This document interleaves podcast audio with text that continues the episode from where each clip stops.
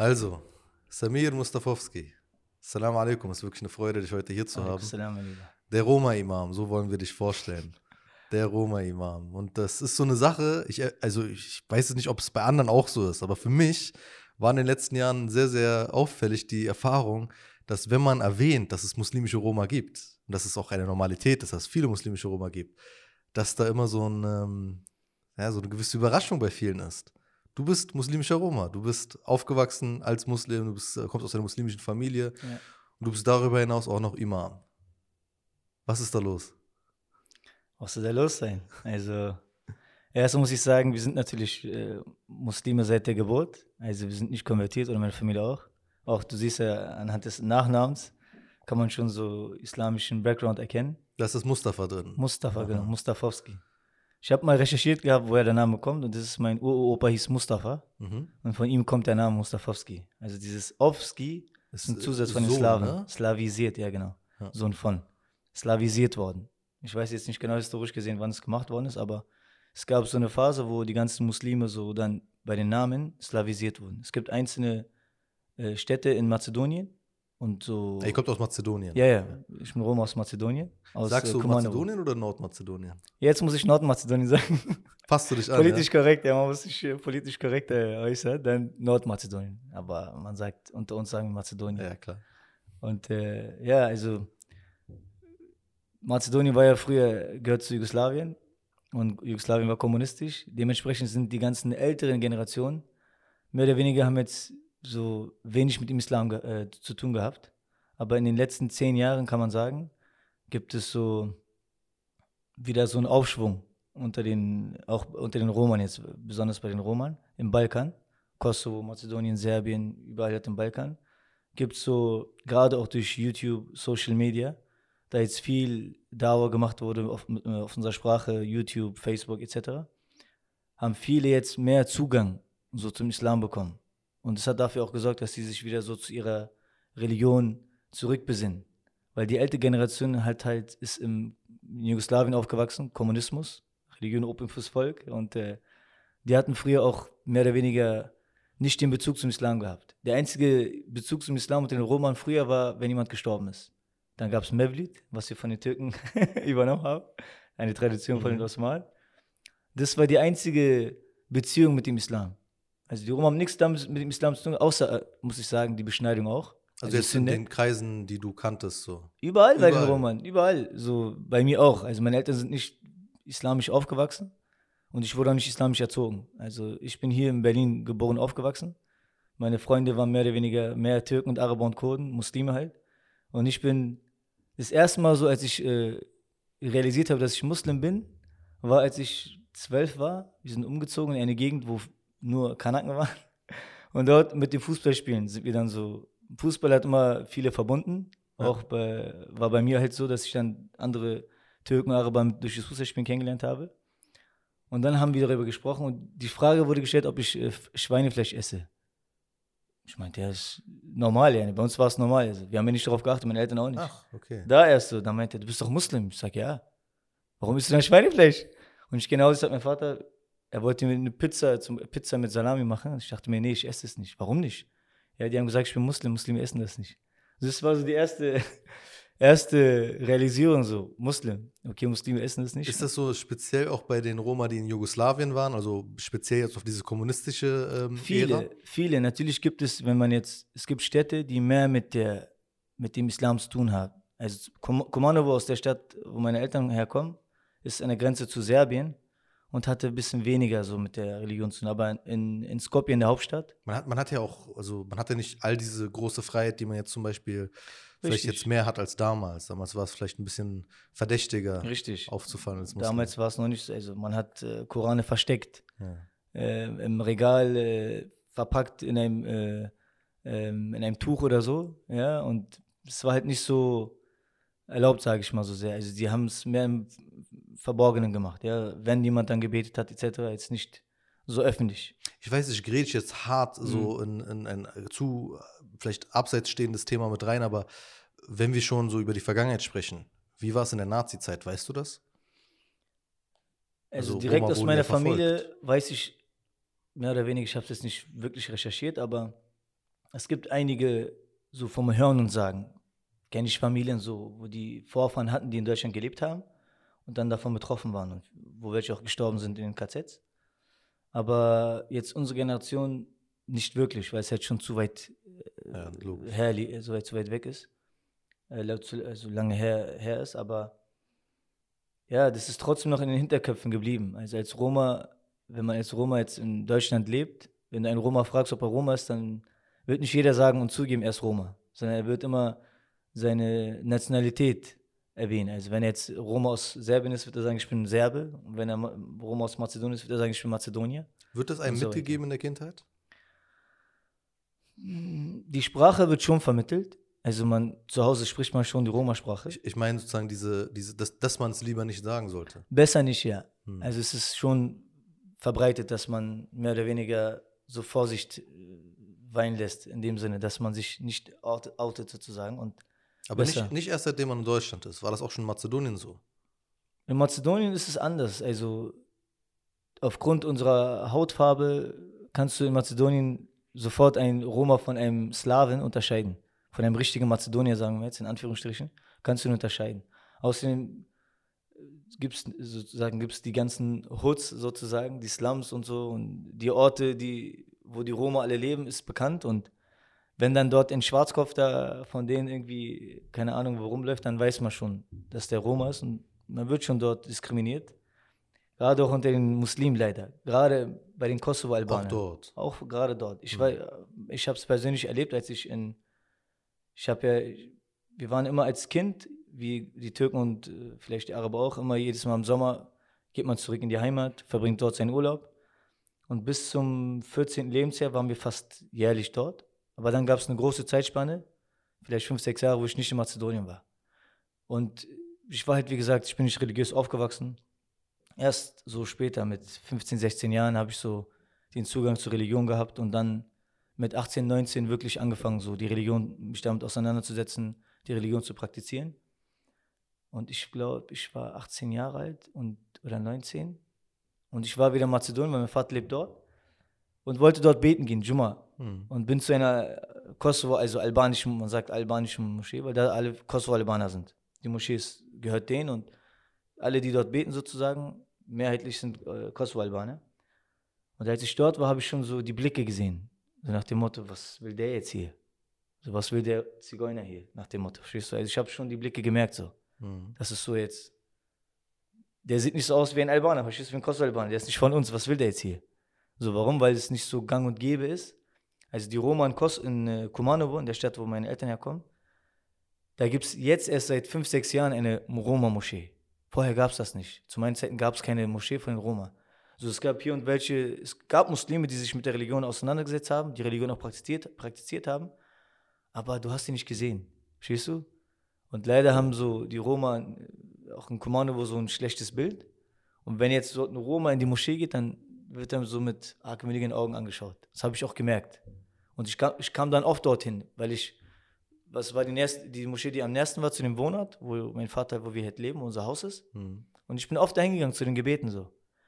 Und dann bin ich rüber, ich konnte Arabisch, äh, habe schon ein bisschen Arabisch gelernt dort. Und bin dann zu einem Shop gegangen, ich wollte so Schwarzkümmelöl kaufen. Hast du dann auf Araber gemacht? Äh, Nicht Arab, Arab, ich konnte nicht Mazedonisch so gut, weil ich bin in Berlin aufgewachsen, in Deutschland redet meine Eltern nur Roma. Mazedonisch kann ich nicht so gut. Ich verstehe es, aber wir sprechen nie zu Hause die Sprache, weißt du? Und ich bin nicht in Mazedonien aufgewachsen, dass ich die Sprache so gut beherrsche.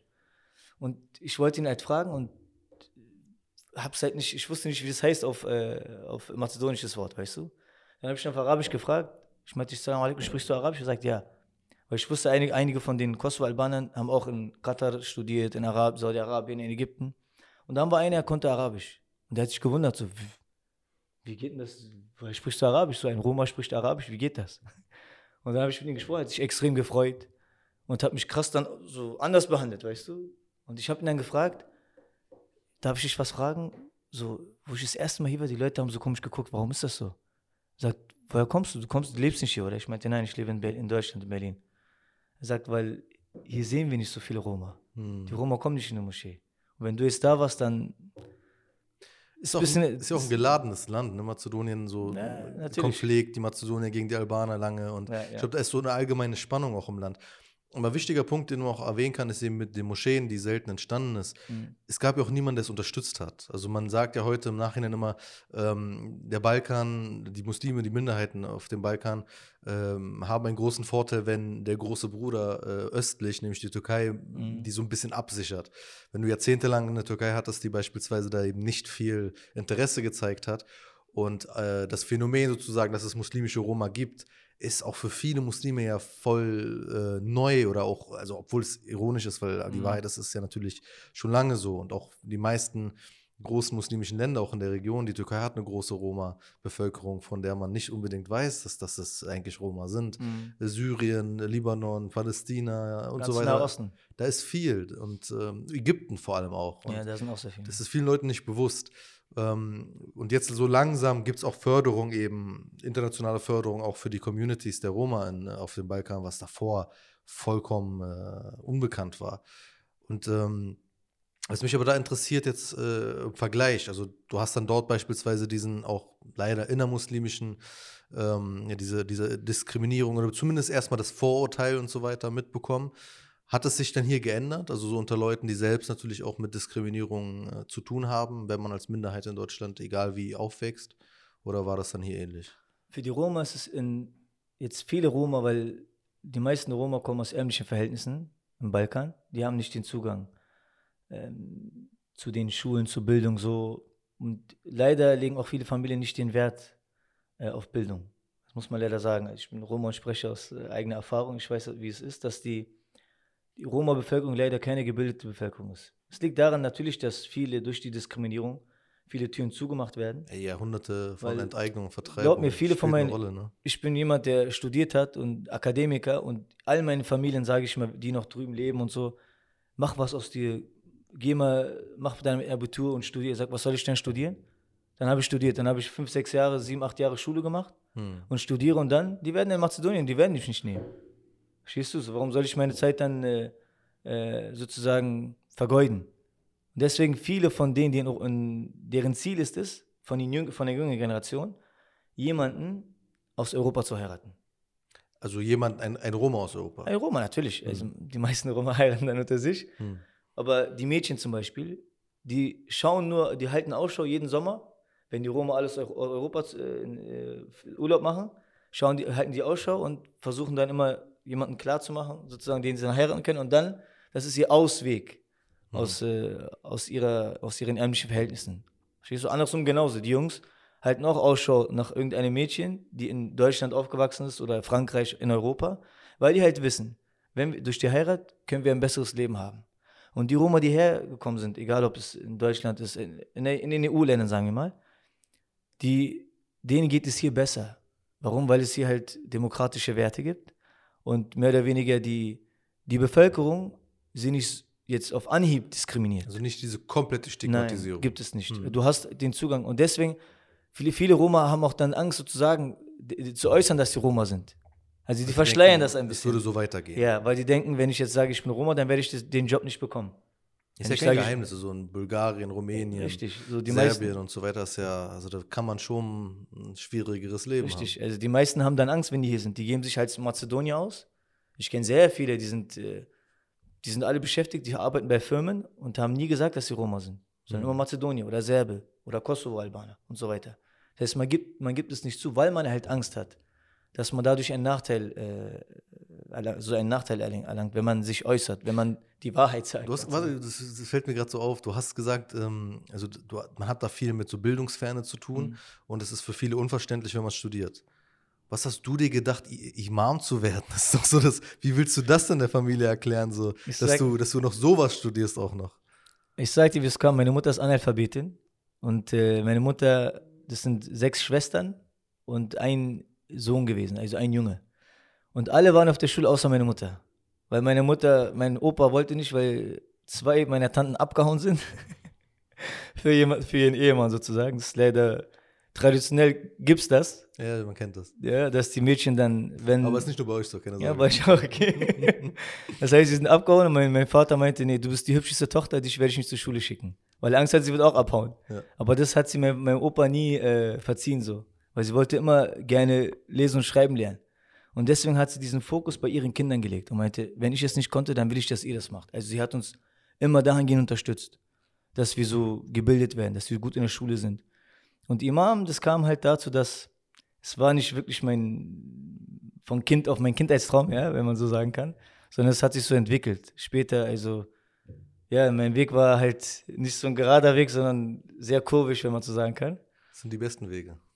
Das sind die besten Wege. Wenn man zurückschaut, ja, dann schätzt man das. Dann Man konnte viel lernen. Also im Prozess bescheuertster Weg überhaupt, Ja. aber danach so. Danach hast du auf jeden Fall viel davon profitiert. Auf jeden Fall. Ich habe vieles gemacht. Ich habe nach der Schule mein Abitur nicht machen können wegen zwei Punkte.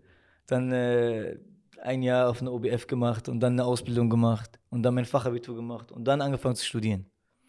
Und ich habe natürlich Murat Gül äh, auch kennengelernt. Das war unser Imam Ja, damals. ist Ein sehr, also manche wissen es vielleicht nicht, ein sehr bekannter, wichtiger Imam in Sehr bekannt in Berlin. Berlin, äh, auch der Vorsitzende der Islamischen Föderation Genau. Berlin, Zusammenschluss der Moscheegemeinden der Stadt. Genau. Ja. Wir hatten, ich hatte damals einen Freund gehabt, einen Iraner. Wir beide hatten, waren nicht so praktizierend. Aber Gott sei Dank, Alhamdulillah, es gab so Ich muss sagen, er hat mir heute ein paar Sachen über euch erzählt. Ich will nicht sagen. weißt du nicht. Und äh, wir beide, wir kannten uns schon sehr lange, auch vor unserer, man sagt immer Jahiliya-Zeit, so vor der Zeit der Prakti des Praktizierens. Und irgendwie hatten wir beide die Absicht gehabt, keiner von uns konnte Arabisch lesen. Also Koran lesen konnten wir noch nicht. Wir waren da schon 18, 19. Und dann äh, haben wir halt eine Moschee aufgesucht und bei uns in Spandau, in der Lüner Straße, haben wir dann dort Murat, Sheikh Murat Gül kennengelernt, Murat Hoja. Und äh, wir waren einfach fasziniert von ihm. Einfach von seiner Stimme, von seiner Art her. Weil er war damals noch, das war jetzt vor 16, 17 Jahren, ein junger Imam. Und äh, du weißt, bei den türkischen Moscheen, Imams sind immer streng und äh, manchmal Osmanisch. hartherzig, osmanisch, genau. Und du hast immer Respekt so und Angst. Aber bei ihm, er war richtig locker drauf. Hat Interessanterweise bis heute hat er das, ne? Ja, er hat es beibehalten, mashallah. Deswegen ist auch, er ist sehr beliebt von den Jugendlichen gerade auch, deswegen. Aufgrund seiner Art und Weise. Und so hat es angefangen. Ich habe dann den Bruder Florian, äh, den kenne ich schon seit längerem und von ihm habe ich erfahren, dass er halt Islamwissenschaften studiert an der FU Berlin. Und ich wollte schon immer gerne den Islam lernen und äh, mich dementsprechend weiterbilden. Aber in Deutschland gibt es halt keine Islaminstitute oder ähnliches. Auf Deutsch schon gar nicht, wenn dann immer nur auf Türkisch. Das weiß ich, dass es gibt. Aber ich konnte zwar Türkisch durch meine Freunde, aber jetzt nicht so auf dem akademischen. Jetzt Stra Reißt genau. Straßentürkisch. nicht auf dem akademischen Level. Und äh, aufgrund auch, dass wir Murat Hoxha kennengelernt haben, er war ja damals auch noch äh, Islamlehrer an Grundschulen. Und er hat uns immer gesagt, studiert mal Islamwissenschaften, damit ihr dann später als Lehrer arbeiten könnt. Weil es gibt sehr viele ältere Lehrer, wir brauchen jüngere, wir brauchen eine neue Generation. Und dann habe ich es damit verknüpft. Das heißt, okay, also Bedingung, dass ich dann als Islamlehrer arbeiten kann, ist der Master in Islamwissenschaften in Deutschland, egal jetzt wo. Weil ich in Berlin lebe, habe ich es an der FU Berlin gemacht. Und ich habe aber das Studium als Mittel zum Zweck genutzt. Weil bei mir, ich wurde leider nicht so von der Familie unterstützt. Ich hatte jetzt keinen reichen Papa, der mich ins Ausland geschickt hat für vier, fünf Jahre und mich finanziert hat.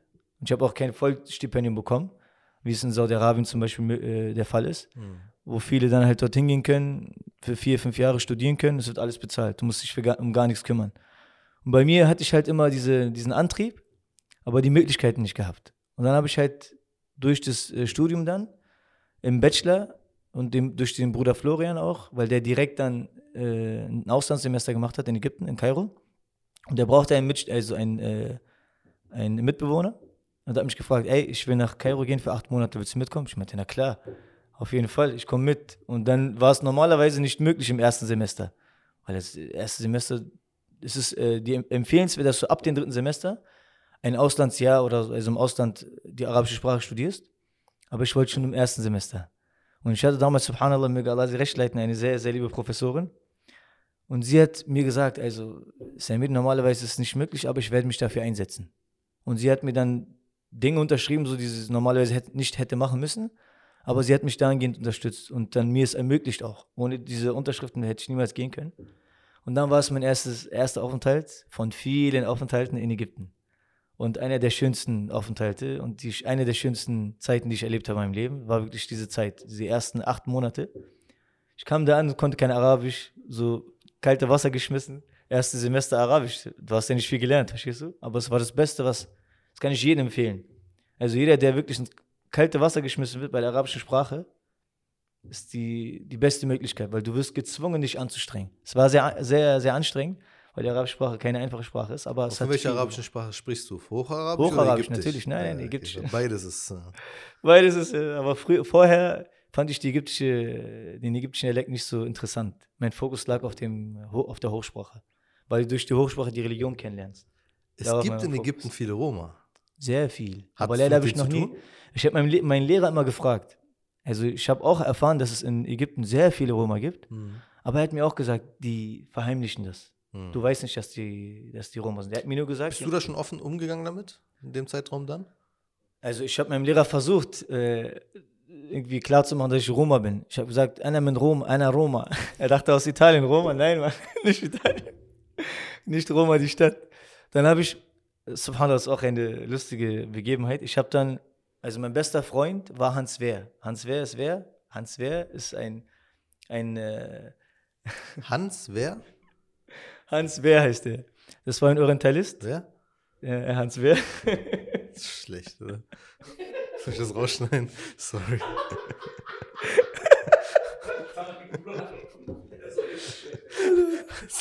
Also, mein bester Freund in der Zeit war Hans Wehr. Hans Wehr ist ein Wörterbuch. Das hat der Hans Wehr übersetzt. Das war ein Orientalist. Und der hat wirklich eines der besten Wörterbücher äh, von Deutsch-Arabisch okay, übersetzt. Okay. Dieses Wörterbuch wurde sogar ins Englische übersetzt. Mhm. Eins zu eins. Normalerweise wird nie ein Wörterbuch übersetzt. Aber es war so. Heißt es dann Hans Hu? Hans Wehr. Entschuldigung, das ist nicht gut. Das, ich werte das Gespräch ab. Entschuldige, Hotjam. Hans Wehr. Entschuldige bitte. Warte. Und dann hatte ich halt, ich wusste halt nicht, was äh, Roma auf Arabisch heißt. Hm. Und dann habe ich halt das Wörterbuch gehabt und habe dann überall gesucht und dann das Wort gefunden. Und was steht da drinne? Dummer? Zigeuner. Zig, Zig, Zigo, wie? Zigeuner. Aber welches Zigeuner? Gypsy? Ja, Rajari. Auf Arabisch heißt Roma Echt? Rajari. Aber Ja. bei uns würde man, also das abwertende Wort wäre Nawari bei uns. Nawar. Rajari ist auch abwertend. Rajari bedeutet beleidigen, schlechte Worte sagen. Hm. Also das heißt, das ist auch eine negative Assoziation. Also Rajari, das ist so abwertend, wenn jemanden und als er, als ich ihm sagte, Anna Rajari, sagt er, was? Nein, du? Ich sagte, ja, warum? Er sagt, oh Sami, das ist, wir haben ja auch Rajari, aber die Rajari sind hier nicht so, haben nicht so ein positives Bild. Und viele von denen, es gibt halt so sowas wie ein Rummel, ja, wie ein Kermus oder Rummel, wie man es nennt. Und das ist, da sind meistens dann die Roma. Also die machen dann so Attraktionen. Dann gibt es Leute, die äh, irgendwie Wahrsagungen und sowas machen, ja, wie man es halt so im Zirkus oder so. Eine Art wissen, Zirkus. Viele von denen sind aber auch, also auch in Ägypten gibt es ja viele, die nicht muslimisch sind, Ja, richtig. sondern auch äh, äh, koptisch christlich Sehr sind. viele Roma sind Kopten dort. Hm. Also sehr viele Roma. Ich habe auch viele gesehen, wo ich meinte, der ist hundertprozentig Roma. So vom Aussehen. Unter uns erkennt man sich so. Ich meinte, der ist auf jeden Fall, äh, der ist mit hundert- hundertprozentiger Sicherheit, so, der muss Roma sein. Aber mein Lehrer hat mir gesagt, die sprechen die Sprache, glaube ich, also soweit er weiß, äh, die Sprache nicht untereinander. Aber es wäre für mich ist immer noch interessant. Ich würde gerne welche überhaupt aus dem arabischen Sprachraum kennenlernen, weil ich halt Arabisch kann. Ist für mich sehr interessant, mal kennenzulernen, so wie die leben, was für Traditionen sie haben, ob unsere Traditionen mit den Traditionen vereinbar sind so oder Es ist ähnlich. viel interessanterweise in den mehrheitlich muslimischen Ländern ist es eine gewisse Assimilation ja aber auch normal, weil Richtig. unter Muslimen erst recht äh, nimmst du dann oft, also zum Beispiel weiß ich, dass einige unter den Beduinen in den Wüsten da zwischen äh, Palästin und äh, Jordanien und Syrien, dass es da auch ähm, Roma gibt, die unter den Beduinen sind. Aber du kannst, also du wüsstest jetzt bei den Beduinen nicht mehr, wer von denen ist äh, Sudanese, wer von denen ist Araber und wer Mhm. von denen ist äh, Iraker, äh, Kurde oder Gott weiß, was alles da so sein kann und dann eben auch Roma. Dementsprechend ähm, ist vielleicht ein bisschen äh, vielleicht der Überblick verloren gegangen. Man weiß, also im Endeffekt, das sind ja auch Mischvölker da in der Region Richtig. sowieso immer. Aber ich habe mal eine, eine interessante, bei Al Jazeera eine interessante Doku, gesehen darüber, wo sie so ein bisschen Roma gezeigt haben, halt in den arabischsprachigen Raum. War sehr interessant. Ein paar haben auch die Sprache noch gesprochen, aber halt ein bisschen anders. Also natürlich mit Dialekten. Was mich da interessiert jetzt, ähm, du bist dann, also der Vergleich sozusagen zu dieser Szene, die du in Mazedonien hattest, dann Berlin. Jetzt gehen wir ein bisschen zurück wieder in der Zeit. Du triffst äh, Murat Gülhoca und die Gemeinde. War da irgendwie irgendwo mal jemals das Gefühl, so, dass da vielleicht Leute dich angeguckt haben oder der Imam selbst zum Beispiel, hat er dich aufgenommen oder, oder war irgendwann mal im Raum, der ist Roma und das ist, keine Ahnung, komisch oder irgendwas? Es ist so gewesen, dass ich halt nie gesagt habe, dass ich Roma bin. Hm. Ich habe es verschwiegen. Erst als ich so in der Uni war und so in dem akademischen Bereich, habe ich so mich mehr oder weniger dann getraut zu sagen, ich bin Roma. Also du entwickelst dich ja natürlich auch und für mich war es dann sozusagen, ich hatte die Absicht gehabt, so ey, nicht jeder Roma ist schlecht. Ich will jetzt nicht mich als Vorbild nehmen, aber ich wollte zeigen, ey, nicht jeder Roma ist äh, ungebildet und dumm und äh, Ganove und weiß ich was, kann sich nicht benehmen etc. Also diese Vorurteile. diese die- Vorurteile. Hm. Aus dieser Hinsicht wollte ich sagen, ey, ich bin Roma. Wie, was? Auch viele Freunde von mir, die wussten zum Beispiel nicht. Na, Was, du bist Roma? Krass. So hätte ich nicht gedacht. So, also immer so das negative Bild im Kopf, Vorurteile im Kopf gehabt. Wenn die mich dann gesehen haben, so, wie Roma? Wirklich? Ja, ich bin Roma. Die haben es dann nicht glauben können, sozusagen. Ähm, ja, das kam halt dann später, sozusagen, erst habe ich das geäußert. Am Anfang habe ich gesagt, ich bin Mazedonier, ich komme Es gab dann dementsprechend jetzt keine Rassismus. Nein, nein, nein, es, kann, es gab keinen Rassismus. Also ich glaube auch nicht, vielleicht hätten die vielleicht, ja, vielleicht blöd geguckt oder so, keine Ahnung, wenn es von Anfang an gewusst hätten. Aber ich denke nicht, dass sie dann wirklich anders reagiert hätten. Hm. Das ist Allah alim. Aber ja, so kam es halt. Ich habe dann halt dort studiert, habe meinen Aufenthaltsaus äh, Auslandaufenthalt gehabt, bin zurück und habe dann mein Studium fort, fortgeführt, habe dann auch viele Auslandsaufenthalte gemacht. Also ich habe das Studium in der Islamwissenschaften als Mittel zum Zweck genutzt, weil ich halt immer gerne eigentlich in einem arabischen Land leben wollte und dort die Religion lernen wollte, quali qualitativ lernen wollte. Weil Islamwissenschaften in Deutschland ist so eine Sache, wenn man das aus muslimischer Überzeugung, also wenn man, wenn man das studieren möchte, um den Islam kennenzulernen, rate ich das jedem ab. Mhm. Weil es halt ein, es ist Orientalistik. Es nennt sich zwar Islamwissenschaften, aber du lernst nicht wirklich den Islam Ist kennen. das so ein deutsches Phänomen oder Es ist ist- es immer so? In ganz Deutschland, das ist, die ersten Orientalisten waren deutsche äh, Wissenschaftler, Ja. so, ja, und die haben das Fach auch eingeführt, mehr weniger. könnte man gibt es ein Pendant dazu, beispielsweise in England, in Frankreich oder so? Man, was meinst du jetzt, also Orientalistik? Islamwissenschaften, Orientalistik, lassen wir das mal lieber Ja, ja. Edward Said-mäßig Ja, abgehakt, Zeit, genau. nie wieder auskramen. Aber Islamwissenschaften, weil ich habe immer das Gefühl, Islamwissenschaften so als deutsches Phänomen ist so voll alleinstehend, dass es so ist, wie du es gerade beschreibst. Mhm. Dass international zumindest noch ein etwas höherer Anspruch teilweise besteht daran, im Vergleich zu dem, was man in Deutschland so hat. Wer in Deutschland Islamwissenschaften studiert, dem wird schon sozusagen mitgeteilt. Also, wenn du Muslim bist, dann wird dir mitgeteilt. Also, du wirst hier den Islam sozusagen aus einer äh, kritischen halt Haltung kennenlernen. Und du Mhm. sollst auch, es soll dir antrainiert werden, als Muslim, deine Religion kritisch zu hinterfragen. Hm, Also, die, die gehen schon davon aus und wollen das auch. hm. Auch das, was für mich verwundernd war, äh, also verwunderlich, verwunderlich war, als ich beim Studium ankam, waren 90 Prozent der Studenten nicht Muslime. Das hat mich auch gewundert, so, hä, warum studiert ihr Und man Islamwissenschaft? kann natürlich als Islamexperte in Deutschland nicht wenig Geld verdienen. So sieht's aus, das ist nämlich der Grund, weil man halt, es ist lukrativ. Und äh, eine Sicherheitsbranche hat man da auch nicht den Polizei etc., Ja, Polizei ist auch das Geringste. Etc. Aber ich meine, ähm, dieses kritisch Hinterfragen ist ja jetzt nichts, was wir per se, also man sollte, es, es klingt jetzt vielleicht so ein bisschen so, als würden wir überhaupt nicht äh, unseren Glauben irgendwie analysieren Ja, oder ja. da auch historisch irgendwas äh, uns anschauen. Äh, wie meinst du es genau mit diesem kritisch Hinterfragen, sozusagen, dass man distanziert dazu ist zum Glauben? Konstruktive Kritik ist anzunehmen, wenn es innermuslimisch ist. Hm. wenn wir Muslime uns mit Dingen in unserer Religion beschäftigen und vielleicht eine, einige Dinge äh, kritisieren oder anders sehen in der heutigen Zeit, eine andere Auslegung, Es gibt ja Meinungsvielfalt. so sieht's aus. Das ist auch im höheren Bereich bei den Gelehrten auch äh, gewollt. Das führt auch dazu, dass die Religion dem Muslim dann erleichtert wird. Weil die Scharia ist kein, ist kein Gesetzwerk. So was äh, vor 1400 Jahren geschrieben wurde, hier ist ein Gesetzwerk, da sind alle Gesetze. Ja, ist so das, ich muss sagen, das ist ja das, dieses ähm, Bild, was man auch oft in dieser sogenannten Islamdebatte hat, ist so, Scharia wäre so Grundgesetz Ein oder Scharia. Grundgesetz, genau. Es So. ist ein Grundgesetz, so der Grundgesetz der, ein Grundgesetz der Muslime. Ja. Und es ist so starr und äh, nee, eben nicht. Es ist flexibel. Allah hat es flexibel gelassen, Ja. damit es auf jede Zeit anwendbar ist. Es gibt Dinge, wie auch wie im Grundgesetz, die nicht abänderlich sind, aber es gibt viele Dinge, die man von Zeit, Ort und äh, Begebenheit sozusagen anwenden kann. Teilweise auch das, was man so als Banalitäten festmachen würde. Also Leute denken, Scha Scha Scharia würde jetzt dann die gesamte Gesetzgebung eines muslimischen Lebens ähm, beeinflussen, aber ich meine, so die Straßenverkehrsordnung ist nicht, ne, also ist nicht so da jetzt festgelegt, genauso wenig wird die Straßenverkehrsordnung wiederum sagen können oder das Grundgesetz mir sagen können, was mache ich denn, wenn ich an einem Ort bin, wo die Sonne zum Beispiel nie richtig äh, untergeht? Wie ist dann das Gebet zu verrichten, das Nachtgebet und Zum so weiter. Beispiel. Das sind ja so Sachen, die dann teilweise, also vielleicht kannst du, also dass das da vielleicht ein bisschen drauf eingeht, ähm, also dass Scharia eigentlich nicht unbedingt das ist, was Leute da so reininterpretieren, sondern pure Rechtslehre. In erster Linie ist die Scharia, wenn man jetzt irgendwie kurz darauf einen Exkurs mache, Ja. ein Weg, man übersetzt im Deutsch der Weg zur Tränke, ja? Hm. wo man sozusagen, wenn man durstig ist, äh, zu einer Wasserstelle geführt wird, um seinen Durst zu löschen.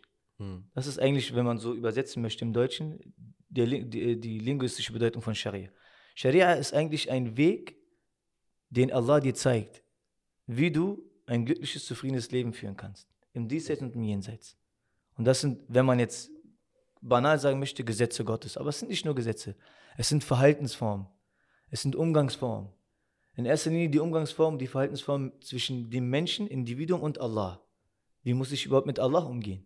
Wie muss ich mit einem Schöpfer umgehen? Das ist in der Scharia, wenn man jetzt Scharia, man darf das, die Scharia nicht als abstraktes Werk oder so sich vorstellen. Nein, Nee. die Scharia wird aus dem Koran und der Sunna, Kann man sagen Ritus? Ritus, Ritus ist auch, Riten ist zu kurz gefasst. Hm. Riten gibt es im Gebet, Riten gibt es im Fasten, in der Hajj, bei den Pflichten, das sind Riten. Hm. So, aber die Scharia, wenn man sagt Riten, dann ist es zu kurz gefasst. Nein, Mhm. die Scharia ist weit, weit gefa weiter gefasst. Interdis äh, interdisziplinär, also verschiedene Bereiche dann auch. Sehr verschiedene Bereiche. Vom Recht über das. Viel umfassender. Also es Hm. geht in der Scharia in erster Linie um die Beziehung zwischen dem Individuum und Allah und dem Schöpfer an sich. Wie muss ich den Schöpfer begreifen? Wenn ich den Schöpfer begriffen habe, wie muss ich überhaupt Gott anbeten und so weiter. Das wird in der Scharia dem Menschen, das ist die Offenbarung Gottes. Weil Allah möchte in erster Linie die Beziehung zwischen Gott und dem Individuum, seinem Geschöpf stärken. Und dann die, das Zwischenmenschliche. Weil die Dinge, jeder Muslim muss in seinem Leben zwei Dinge beachten. Die Rechte Allahs und die Rechte der ganzen Schöpfung. In erster Linie muss ich Allahs Rechte gewähren. Und dann, wenn ich Allahs Rechte gewährt habe, weil er ist mein Schöpfer, er ist der Erschaffer aller Dinge. Er ist der, dem alles, was wir hier sehen, gehört, sozusagen. Er ist der, der, der Schöpfer aller Dinge, dem alles gehört. Und deswegen muss ich, habe ich ihm gegenüber Pflichten, die ich erfüllen muss. Das ist die erste äh, Ebene. Die zweite Ebene ist die Ebene der zwischenmenschlichen Beziehungen. Das heißt der Mu'amalat auf Arabisch. Das heißt, wie gehe ich mit der Schöpfung Allahs um?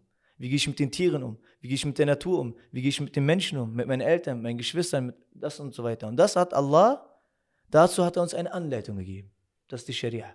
Sie hilft dir dabei, wie du mit Allah diese Rechte umsetzen kannst und die, das Zwischenmenschliche, wie du das auf Grundlage der Scharia umsetzen kannst. Das ist ein großes Werk an Wissenschaften drumherum, das dazu erstmal führt, zu etablieren, was eine Scharia oder in dem Fall die Scharia ist. Richtig? Richtig. Also du kannst es nicht so, es gibt kein Gesetzbuch. Ja, jetzt ein Buch, das heißt Scharia. Jetzt schau mal dort. Nein, die Gelehrten haben das aus dem Koran und der Sunna, aus den Ahadithen des Propheten, hergeleitet, herausgenommen. Mhm. Eine, wie muss der Muslim mit seinem Schöpfer umgehen? Aus dem Koran und der Sunna. Das sind die zwei Hauptquellen, die der Muslim hat. Daraus ist das aus, äh, abgeleitet. Und dann auch die zwischenmenschlichen Beziehungen. Das ist äh, mehr oder weniger in der, im Koran und in der, in der Sunna zu finden. Wenn wir bei Verhaltensweisen sind Ja. und das so eine gewisse Lehre ist, die da mitschwingt. Wir haben äh, unseren äh, Followerinnen und Follower so ein bisschen die Frage gestellt, welche Fragen hat, hätten sie eigentlich an Mhm. dich? Und eine Frage, die oft auftaucht, auftauchte, war der, und das ist natürlich ein vorurteilsbehaftetes Bild, das man vielleicht haben kann von Roma, ist, der Lebensstil von Roma ist so bekannt, sie feiern viel, sie tanzen viel, singen viel, äh, trinken dann teilweise viel. Also haben ein sehr lebendiges, lustiges Leben und ähm, sind dann also auch in ihren Verhaltensweisen etwas eigener, als man äh, äh, vielleicht äh, die Mehrheitsgesellschaft wahrnimmt, was zig kulturelle Gründe hat. Ähm, wie kommt man jetzt da an als Imam, als Roma-Imam? Also du bist einer von ihnen, du bist unter ihnen und sagst, Ich habe da so ein paar Vorstellungen über Verhaltensweisen und so weiter. Ähm, wie, wie, muss man sich das vorstellen, so ein Imam unter Roma zu sein? In den letzten fünf, sechs Jahren gibt es so Wiederbelebung des Islams unter den Roma. Also jetzt im Balkan gesehen, ich spreche jetzt vom Balkan, gibt es durch Social Media so eine, ich sag mal, Rückbesinnung zum Islam. Warum? Weil viele halt, es gibt viele Prediger, die es auf, auf, Rom, auf der Roma-Sprache jetzt bei YouTube zu finden sind, bei Facebook zu finden sind. Es gibt viele Roma-Moscheen, das viele nicht wissen. Und das wusste ich selbst auch nicht. Also ich habe kurz erzählt, also ich habe nach meinem Studium, um es jetzt so ein bisschen kompakter zu erzählen, äh, als ich dann sozusagen auch die ganzen Auslandsaufenthalte in Ägypten und dann mein Studium abgeschlossen habe, habe ich dann angefangen, mehr oder weniger auf meiner Sprache so Dauer zu machen. Ja, also den, auf unserer Sprache den Islam zu vermitteln. Und es kam dazu, dass eine Cousine von mir jemanden geheiratet hat, der aus äh, Skopje kommt, aus Schutka. Schutka ist so ein, so ein Bezirk, kann man sagen, wo nur Muslime leben. Also, Musli also Roma und die meisten sind von denen Muslime. Und dort gibt es auch Moscheen. Und wenn man in Mazedonien so jetzt Roma, muslimische Roma kennenlernen möchte, dann kommt man nicht drum herum, nach, nach Stuttgart zu gehen. Weil dort ist so das Zentrum der muslimischen Roma-Community, wenn man so sagen möchte. Und halt, ihr Mann kommt aus Stuttgart. Und der hatte mehr oder weniger mehr den Bezug gehabt. Also die Roma, die dort äh, aufgewachsen sind, die haben noch so den Bezug zum Islam. Mehr als die aus Kumanovo, aus anderen Städten, so in Mazedonien, wenn, jetzt, wenn wir jetzt nur aus Mazedonien sprechen. Mhm. Und der wusste halt, dass ich im Ausland war, dass ich studiert, Islamwissenschaft studiert habe. Und der hat mich gefragt, ey, wollen wir nicht mal uns immer mit den Familien treffen sonntags? Hm. Und uns so fünf, sechs Häuser, die wir hier in Spandau haben, uns treffen und dann kannst du immer Unterrichte ein bisschen geben, uns ein bisschen über den Islam aufklären. Ich meinte, sehr gute Idee. Dann haben wir so begonnen und das war vor vier Jahren ungefähr. Und da war so der Hype, so YouTube und viele YouTuber kommen raus und viele Unterrichte, Ders und sowas auf Roma. Und dann haben wir gesagt, ey, lass mal auch die Unterrichte, die wir machen, immer sonntags aufnehmen. Und dann können wir die bei YouTube reinmachen und andere Roma, die nicht mit uns hier sind, können davon profitieren. Das gab es nicht so. Und dann haben wir damit angefangen. Und dann kamen andere Roma-Gemeinden, muslimische Gemeinden in Deutschland auf, oder in Europa, sagen wir mal, sind aufmerksam auf mich geworden. Und die erste Moschee, die mich so eingeladen hat, war die Moschee in Mülheim. Es war eine Roma-Moschee, die mich eingeladen hat, die haben ein Seminar veranstaltet. Und ich kam dahin und habe dann, mashallah, fast 100 äh, muslimische Roma gesehen. Ich bin ja auch nicht so mit Roma aufgewachsen. Ich bin in Berlin aufgewachsen mit Türken, Arabern und Kurden. Und wir hatten nicht viele, ich hatte nie mit Roma was zu tun gehabt. So. Und auch erst, also meine Verwandten leben zum Beispiel alle verteilt in Deutschland. Die meisten Nordrhein-Westfalen, NRW. Und du bist ja nicht jeden Tag bei denen, sondern nur vielleicht einmal im Monat, äh, einmal in zwei, drei Monaten. Das heißt, Verwandtschaft ist da, aber in Berlin selbst hatte ich so nicht das, ja, ich hatte keinen Umgang mit Roma gehabt, mehr oder weniger. In Berlin gibt es auch keine Roma-Moschee, oder? Es gibt, nee, in Berlin gibt es keine. Hm. Es gibt keine. Es gab mal den Versuch, also es gab einige Brüder, die zum Beispiel bei, viele bei bosnischen Moscheen sind, bosniakischen Moscheen hier. Gibt es viele, die dort, ich wusste auch nicht, dass es so viele muslimische Roma hier gibt. Also durch die bin ich, habe ich die kennengelernt, weil die haben mich mal eingeladen zu einem Seminar, haben die hier in der bosnischen Moschee in äh, Reinickendorf gemacht. Bosniaken-Moschee ist das. Man darf nicht unterscheiden, also man muss ein bisschen unterscheiden, Bosnier und Bosniaken. Und dort haben wir dann ein Seminar gemacht und da kam ein Imam aus Duisburg und ein Imam aus Schutka, aus äh, Mazedonien. Und dort, Ziel war es, weil ich kannte den Imam aus Duisburg und der wollte mich so mit den Muslimen, Roma-Muslimen in Berlin bekannt machen. Hm. Weil die hatten ihn einmal angerufen gehabt und wollten eine Akika veranstalten. Und dann sagte er, warum ruft ihr mich an? Samir ist doch in Berlin. Ruft doch Samir an. Und dann sind die, die kannten mich ja auch nicht, ich kannte die auch nicht. Dann hat er uns so verkuppelt. Hm. Und es, wir sind ungefähr, vielleicht auch fast knapp 100 Leute hier. Also mit Frauen und Männern. Und dann haben wir auch immer angefangen, Unterrichte zu machen. Die bosnische Moschee hat uns dann erlaubt, sozusagen immer sonntags dort Unterrichte zu machen. Das heißt, ich kam dann von den häuslichen Umgebungen in eine Moschee. Und dort habe ich dann die Unterrichte gemacht. Und dort wollten wir, gab es halt eine kleine Community sich gebildet, aber wir hatten halt keine Räume. Wir hatten die Räumlichkeiten nicht, wir haben immer gesucht und es ist schwierig gewesen. Und auch dann wegen Corona haben wir dann sozusagen diese, äh, diese Unterrichte dann erstmal ähm, abgesetzt. Aber äh, was ich sagen wollte, durch das YouTube, durch diese Social Media, bin ich mit anderen Communities in Kontakt gekommen. Also es gab dann viele Moscheen, Roma- Roma-Moscheen, die halt regelmäßig Seminare äh, angeboten haben. Seminare in dem Sinne, dass man Imame eingeladen hat, die haben Vorträge gemacht, dort gab es Essen, Trinken, so veranstaltungsmäßig, Hm. dann Preise, Quizrunden, sowas. Also den ganzen Tag sozusagen gab es halt so islamische Veranstaltungen, kann man sagen, ja. Und das vielleicht einen Tag und manchmal zwei Tage. Und dann wurde ich oft eingeladen durch, durch die Moschee in Mülheim, sind dann wieder andere auf mich aufmerksam geworden. Dann war ich in Schweden oft, dann war ich in Dänemark, in der Schweiz, Du in weißt, Belgien. du, du äh, bedienst gerade das Vorurteil über den Volk, richtig? Ja. Warum? so das Rumwandern. Ja, also Roman, ja, wir sind ein Wandervolk, genau. Ja, aber sehr, sehr schön. Also, also dann ist sozusagen aber auch die, also es, es, ist, es ist im Gange. Also da Es ist ist jetzt im nicht. Gange. Es, keine Blockade Ich bin selber äh, erstaunt gewesen, subhanallah, dass es Wobei wir so reden jetzt über muslimische Roma. Es ist muslimische Roma, ja. Wie ist es unter Roma, die nicht muslimisch sind? Also wie ist so die Wirkung jetzt? Da ist jemand und der ist aktiv mit seinem, also der hat seinen Glauben sozusagen wiederentdeckt und ähm, sieht darin auch eine Identität des Roma-Seins, dass man also Muslim als Roma ist. Viele, ich sag mal so, mh, es gibt viele, die, auch in Mazedonien zum Beispiel, ich habe jetzt nicht, doch in meiner Familie gibt es ein, äh, ein, eine Familie, die, äh, wie nennt sich das, diese Richtung? Die sind Christen, ich glaube, Zeugen Jehovas, genau, Zeugen Aha, Jehovas. Die, die lehnen das nicht ab, weil um sie herum, sie sind halt die Minderheit. Ah, die, sind, Also die, also die, die wissen, was Diskriminierung heißt. Richtig, die wissen schon, was Diskriminierung heißt, ja, weil die Mehrheit sind halt die muslimischen Roma und die sind halt eine Minderheit dort. Ja. Ach, so- ach so, und unter Muslimen sind die Zeugen Jehovas. Ich dachte jetzt unter den Orthodoxen. Nein, nein, die machen halt viel, äh, missionier die missionieren halt viel. Ja, also, ja. Verstehst du? Und diese. Familie ist halt äh, zu den Zeugen Jehovas sozusagen konvertiert, wenn man so Mhm, sagen kann. mhm. Und mit denen haben wir dann halt viel äh, Diskussion. Aber jetzt im positiven Sinne. Es ist keine Diskussion, die irgendwie in Streit ausartet. Nein, man diskutiert halt miteinander. Die, weil die mögen das und wir mögen das auch. So sieht's aus.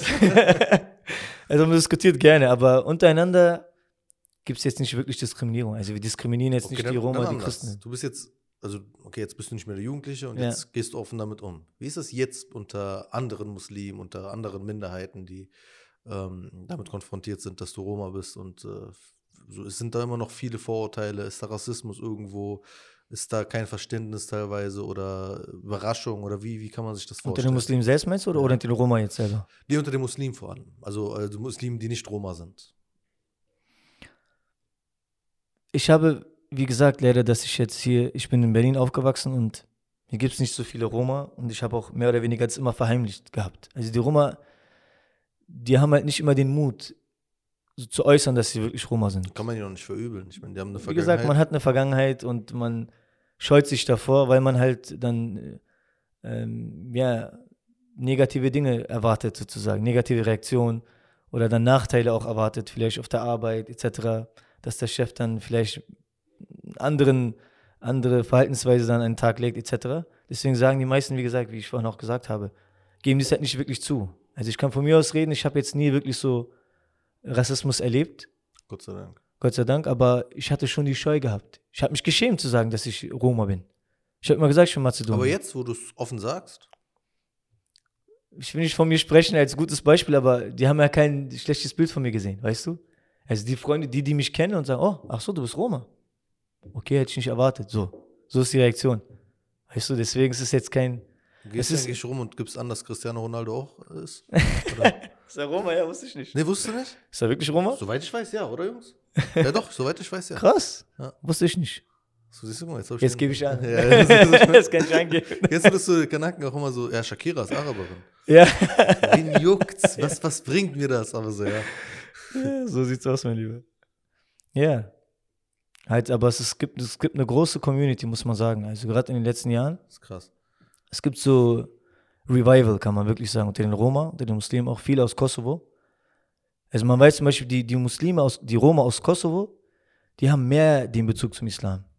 Weil sie halt in einem islamischen Land aufgewachsen sind. Oder die Muslime in Bosnien zum Beispiel. Anders als die Muslime, die Muslime in Serbien, Hm. die Muslime in Mazedonien, Hm. in, Bul in Bulgarien, in äh, Griechenland. Da gibt es auch viele muslimische Roma. Aber die haben halt nicht so, ja, wie soll ich sagen, sie, wachsen nicht so islamisch auf, wenn ich mal so sage. Sie wachsen aber in der Zahl, also was wenige wissen, die am schnellst wachsendst, äh, wachsendste, ähm, wachsende äh, Bevölkerungsgruppe von europäischen Muslimen oder Muslimen in der EU sind äh, muslimische Roma in Europa. Am schnellst wachsende Gruppe. Ich sagte, wir, wir Roma, wir sind sehr emotionale Menschen, wie du schon vorhin gesagt hast. Wir sind so Cave-Menschen, ja, die Ja, ja, ein schönes Leben haben. Ja, die, wir lieben das Leben sozusagen, kann man sagen. Aber der, die Roma sind Menschen so, die nur an heute denken, weißt du? Die denken nicht an morgen, was in zehn Jahren passiert, so was in 20 Jahren passiert. Warum auch? Weil dann bist du Sie halt leben an den einem- Tag hinein, an weißt einem du? anderen Ort. Ja, so sieht's aus. kann man positiv sehen, aber auch negativ, weißt du? Weil man, Ich finde, eine Sache daran ist interessant, ist so, also ich weiß, das ist so ein tief theologischer Gedanke, spiritueller Gedanke, aber sind Roma, haben Roma nicht den entscheidenden Vorteil dadurch, durch ihre historische, ich weiß, die meisten Roma mittlerweile sind sesshaft. Mhm. Das ist ein Vorurteil. Aber du weißt, was ich meine, wenn man sozusagen diese Kultur dann noch auch historisch mit sich trägt, haben sie nicht den Vorteil zu realisieren, wie kein anderer, dass diese Welt nicht die endgültige Heimat ist und es in ihr in dieser Welt auch nicht diese Heimat gibt, sondern dass ihre Heimat eigentlich gar nicht hier existieren kann. Sie ist vollkommen woanders, nämlich bei Gott. es gibt einen Hadith dazu, unser Prophet Muhammad sallallahu alaihi wasallam sagt, عيش في الدنيا كأنك غريب وعابر السبيل. Leb in der Dunya, als wärst du ein Fremder oder jemand, der sozusagen von einem Ort zum anderen zieht. Beschreibt das nicht Roma perfekt? Schon, in dem Sinne schon. Wenn man jetzt, wenn die das, wenn wir Roma das aus dieser Überzeugung machen würden, dann, mashallah, wären wir ein gutes Vorbild. Dann würden wir den, den Hadith eins zu eins äh, anwenden. Aber es hat was damit zu tun, weil wenn du halt von, du weißt ganz genau, du wirst nicht an dem Ort für immer und ewig verweilen. Es gibt ein, du bist hier nur vorübergehend und ziehst dann weiter, dann lebst du halt anders. Du, du, du lebst dann den Moment anders. Und die Momente lebst du anders. Und vielleicht hast du auch im Hintergrund dann immer, ey, eines Tages werde ich diesen, diesen Ort hier verlassen. Also mache ich das Beste draus. Also lasse ich, lass ich es mir gut gehen und ziehe dann weiter. Verstehst du? Hm. Also ein Imam hat ein sehr schönes Beispiel mal genannt. Für uns Muslime jetzt. Jeder von uns war, glaube ich, schon mal verreist, war in einem schönen Hotel für zwei Wochen, drei Wochen und ist dann wieder nach Hause gegangen. Wenn jetzt du von einem Menschen hören würdest, der hat einen Urlaub gemacht und du hast zum Beispiel mit ihm zusammen einen Urlaub gemacht, ja, und dein Hotelzimmer ist genau nebenan. Und jetzt siehst du deinen Freund, wie er zu einem Ikea-Laden in der Nähe vom Hotel geht und dort einkauft, und zwar Möbel einkauft, Möbel einkauft und andere Sachen und dann dieses Hotelzimmer möbliert mit, dem, mit den Dingen, die er dort gekauft hat. Was würdest du ihm sagen? Was machst du hier? Hm. Warum, warum möblierst du dieses Hotelzimmer? Du bist doch nur für drei Wochen hier und gehst wieder weg. Wozu gibst du dein Geld aus unnötig? Hm. Was machst du? Du hast All-Inclusive all inclusive gebucht. Hast du bist bei Verstand? Was würd, das, jeder von uns würde diese, diese Äußerung äh, äh, sagen. Aber nichts anderes machen wir Muslime hier auf dieser Welt. Dieser Ort, in dem wir leben, Dunya ist vorübergehend, ist vergänglich. Das heißt, wir leben alle in diesem Hotel Hm. und fangen an, uns so und auf dieses Hotelzimmer zu fokussieren und vergessen, dass wir das Hotelzimmer wieder verlassen. Also was machen wir? Wenn jetzt jemand, ich sage nicht, dass er die Dunja, er soll jetzt kein äh, Zahid sein, kein Askete und sich von dieser Dunja äh, total entziehen, nein, aber wenn jemand Millionär ist, ja, und sich einen Ferrari kauft, im Blau, und sagt, ey, aber Rot würde mir auch gefallen und Grün auch, dann verschwendet er sein, sein Geld. Das heißt, jetzt banal zu sagen, das, was Allah uns gegeben hat an Gaben, sollten wir, nützen, nutz, sollten wir sinnvoll nutzen. Wir sollten es nicht verschwenden für irgendwelche Dinge. Wenn jetzt Leute rauchen, die rauchen am Tag, geben dir keine Ahnung, manche rau- rauchen am Tag fünf, fünf äh, was, keine Ahnung, was eine Zigarette, was eine Schachtel, äh, Schachtel kostet, aber sagen wir viel, ja. sieben Euro jeden Tag. Verstehst du bis heute auch nicht, wie, wo hat man das Geld Weißt du, du verschwendest doch das Geld so. Also wenn du, wenn du auf der Reise bist im Urlaub, ja, dann nutzt du diese Zeit. Und du weißt ganz genau, ey, ich Ja, werde nicht unnötige Dinge kaufen. Hm. Ich werde mein Geld nicht unnötig verschwenden, sondern nur für die Dinge, die ich brauche, weil ich dann wieder zurückgehe. Das sollten wir auf der Dunya auch machen. Wir sollten ihr Leben, unser, unser Leben nutzen für die Akhira. Verstehst du? Und die Roma, vielleicht kommt diese Art, diese, diese Lebensart daher, weil die halt ganz genau wissen, dass sie jedes Mal diesen Ort damals verlassen werden. Und deswegen so in den Tag hineingelebt haben. Hm. Verstehst du? Ich leite mir das so her. Ich meine, leider war die Betrachtung der Roma für ihre Lebensweise einer der Gründe, warum me- menschenverachtende Ideologien wie beispielsweise die der Nazis sie verfolgt hat und Richtig. sie ähm, auch dementsprechend äh, karikaturisiert hat und so dargestellt hat, als wären sie das, was man sie reininterpretiert.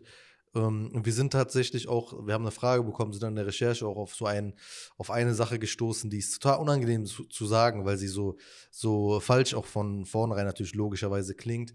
Aber ich glaube, es ist so, also da du jemand bist mit Wissen in diesen, auch überhaupt in Bereichen ähm, des Islams, ist es wichtig, dass es gerade man von dir mal kurz ähm, erklärt bekommt und auch mal lernt, äh, wer der Lehrer an dem Tisch dann in dem Fall ist. Nämlich ähm, gibt es das Vorurteil zu sagen, Roma seien verflucht. Hast du so, also, also kennst du, bist du vertraut mit diesem, mit diesem, mit dieser, mit diesem Narrativ, dass man sagt, Roma seien verflucht? Sagen das die Roma selbst oder? Äh, oh, das weiß ich nicht. Nein, nein, äh, es, also für mich vollkommen offensichtlich eine Fremdbezeichnung. Mhm.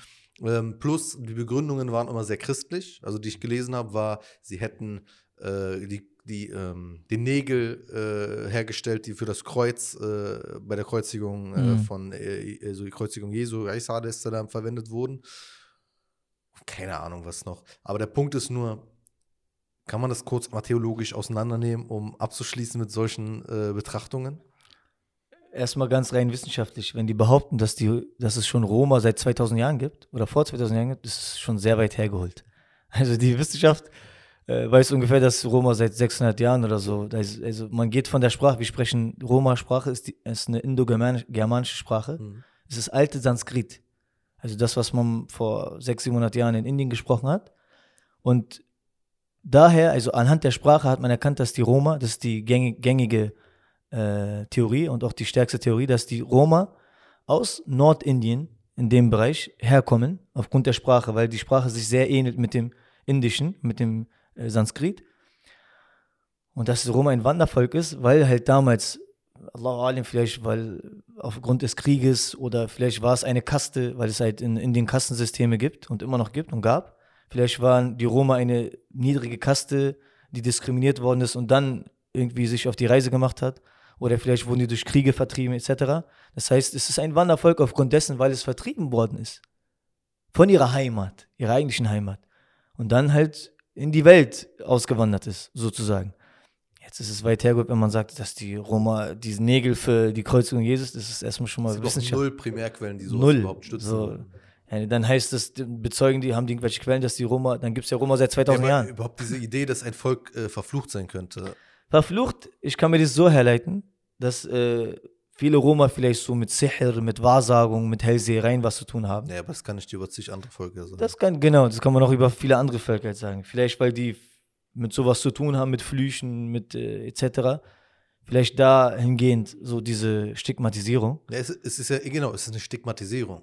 Also es, ist nicht weit weg von dem mitteleuropäischen äh, Mythos, die sind all das, also dieses ganz gefährliche Volk und man kann ihnen nicht trauen und sie werden also ganz nah am Antisemitismus auch dran, so von diesem, Brunnen vergiften und sie werden dich verzaubern und sie werden, pass auf deine Haare auf und Gott weiß was. Richtig, also aus der islamischen Sicht ist Sihr, also diese schwarze Magie, wenn man, wie man es im Deutschen sagt, zum ersten Mal in Babil aufgetreten. So wird es im Koran erwähnt, Surat al-Baqarah. Wie Babil Haruta wa Marut. Es waren zwei Engel, wo Allah SWT sagt, dass sie den Menschen das beigebracht haben, aufgrund dessen, dass es eine Prüfung ist. Und Allah erwähnt auch, es ist eine, eine Sache, mit der man zwischen Mann, zwischen Ehemann und Ehefrau Zwietracht spalten kann. Und viele andere Dinge sozusagen, um das kurz zu fassen. Jetzt Wollen wir keine Djinn-Geschichten auspacken? Das heißt, Babil, wie lange ist Babil her? Also gab es dort Roma? Meine Frage. Hm. Wenn du sagst theologisch, okay. Wenn wir jetzt theologisch, müssen wir im Koran und in der Sunna schauen. Sihr, wann wird darüber gesprochen? Und wer wird mit Sihr, gibt es ein Volk, was damit explizit sozusagen dem Sihr zugeordnet? Nein, gibt es nicht.